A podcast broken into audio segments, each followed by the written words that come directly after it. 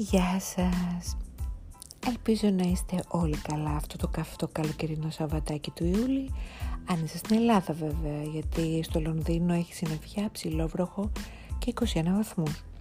Και αφού είπε το δελτίο καιρού, ας προχωρήσω στο παρασύνθημα. Το σημερινό θέμα είναι spicy και μόνο σκέψη στο μυαλό. Αναφέρομαι λοιπόν στο στριπτής. Εδώ τώρα να κάνω τη φωνή μου λίγο πιο ερωτική ή όχι. Όχι. Προχωράμε.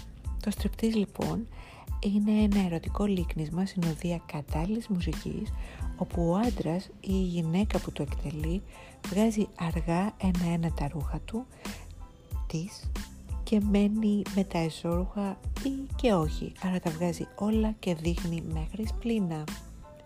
Τώρα, όπως όλοι ξέρουμε, ίσως κάποιοι από εμάς έχουν παρακολουθήσει live striptease, κάποιοι άλλοι σε ταινίες, σε σειρές, σε κλαμπ, σε, καμπαρέ. Επίσης ε, υπάρχουν άνθρωποι οι οποίοι είναι λάτρες του striptease και το έχουν απολαύσει και ως πληρωμένη ιδιωτική performance από επαγγελματία του είδους. Άλλοι πάλι ίσως να απολαμβάνουν την εραστεχνική εκδοχή από το σύντροφο ή τη σύντροφό τους.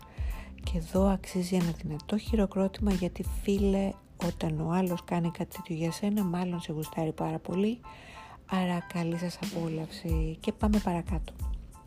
Ο όρος τώρα στριπτής προέρχεται από τις αγγλικές λέξεις strip που σημαίνει αφαιρώ και tease που σημαίνει πειράζω και πρώτη φορά καταγράφηκε το 1932.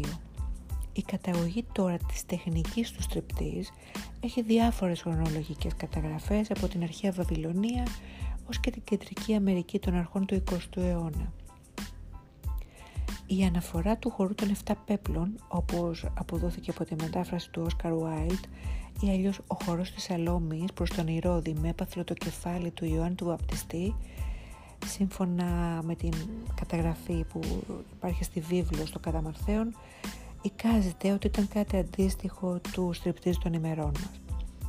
Στην αρχαία Ελλάδα δε, ο Σόλωνας στα τέλη του 6ου π.Χ. αιώνα είχε δημιουργήσει 7 τάξεις για τις γυναίκες ελευθέρων ηθών, μεταξύ αυτών ήταν οι αυλητρίδες, γυναίκες χορεύτριες, ακροβάτησες και μουσική, που χόρευαν γυμνές με προκλητικό τρόπο μπροστά σε ιατρικό κοινό.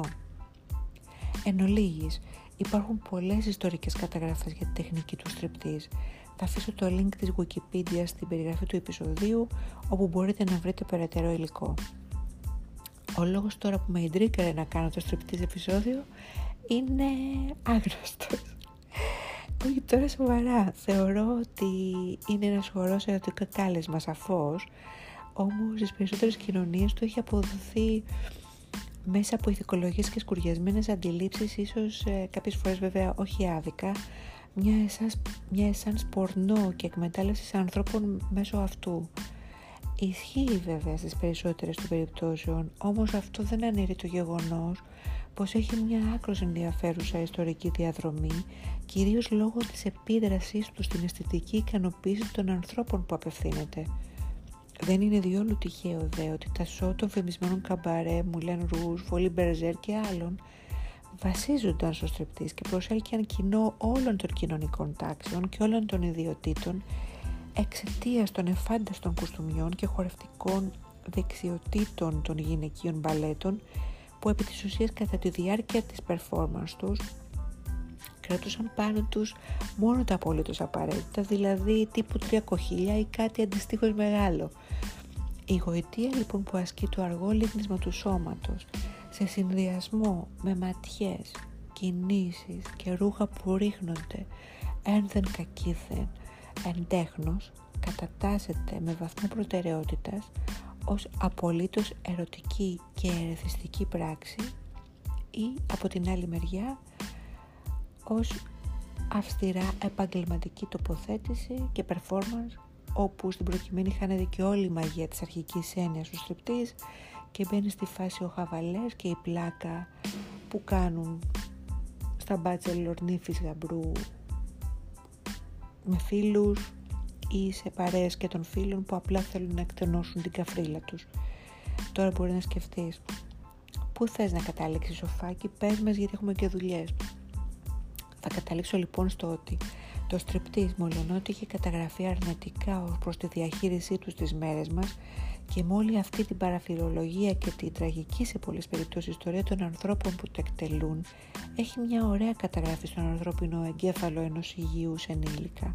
Θα μου πεις πια, μα τι πιο σεξι εκδοχή της ανθρώπινης έκφρασης και κίνησης από καταβολής κόσμου, το λίκνισμα, το χορό, τα βλέμματα, με λίγα λόγια όλο αυτό το σκηνικό.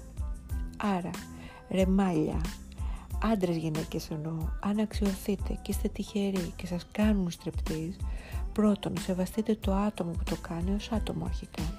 Δεύτερον, εκτιμήστε το κίνητρό του. Ακόμα και αν όσα κάνει απέχουν πολύ από τις κινήσεις ενός επαγγελματία, η πρόθεση μετράει και μόνο. Ακόμα και αν γελάσετε κατά τη διάρκεια δεν πειράζει. Αν γελάσετε και οι δυο δε, ακόμα καλύτερα. Χαλαρώστε, δείξτε ενθουσιασμό και χειροκροτήστε. Είστε αποδέκτης όλης αυτής της διαδικασίας. Δεν είναι επίδειξη μοντέλου, είναι προσωπική σας ανταμοιβή. Φροντίστε να σε αντάξει της προσπάθειας. Ναι. Υποθέτω πως ναι. Και αν είστε εσείς που θέλετε να κάνετε στρεπτής, στο σύντροφό σας, αρχικά να σας πω να το κάνετε εφόσον θέλετε και μόνον τότε γιατί αν δεν θέλετε δεν πάει να παγώσει κόλαση. Μην το κάνετε. Αν ωστόσο ο λόγος που δεν θέλετε να το κάνετε και έχετε, είναι οι αναστολές για το σώμα σας, χαλαρώστε. Το σώμα σας είναι μια χαρά. Μη στερείτε από, το, από τη σχέση σας κάτι που θέλετε για μια υπόθεση που, που έχετε στο μυαλό σας. Ο άλλος άνθρωπος σας ξέρει, σας ποθεί, σας αγαπά όπως είστε. Επομένως αγαπήστε το κορμί σας και αφαιθείτε στην αίσθηση του να μοιραστείτε αυτή σας την αγάπη με τον άλλον. Και εδώ θα το τελειώσω και θα το κλείσω αυτό το επικοδομητικό επεισόδιο του podcast του μυαλό μου και μια λίρα. Ακόμα και ένα ζευγάρι να συμπεριλάβει ένα στρεπτιζάκι στη σχέση του και να το ευχαριστηθεί, κέρδος θα είναι παιδιά. Σας φιλώ κατά κούτελα,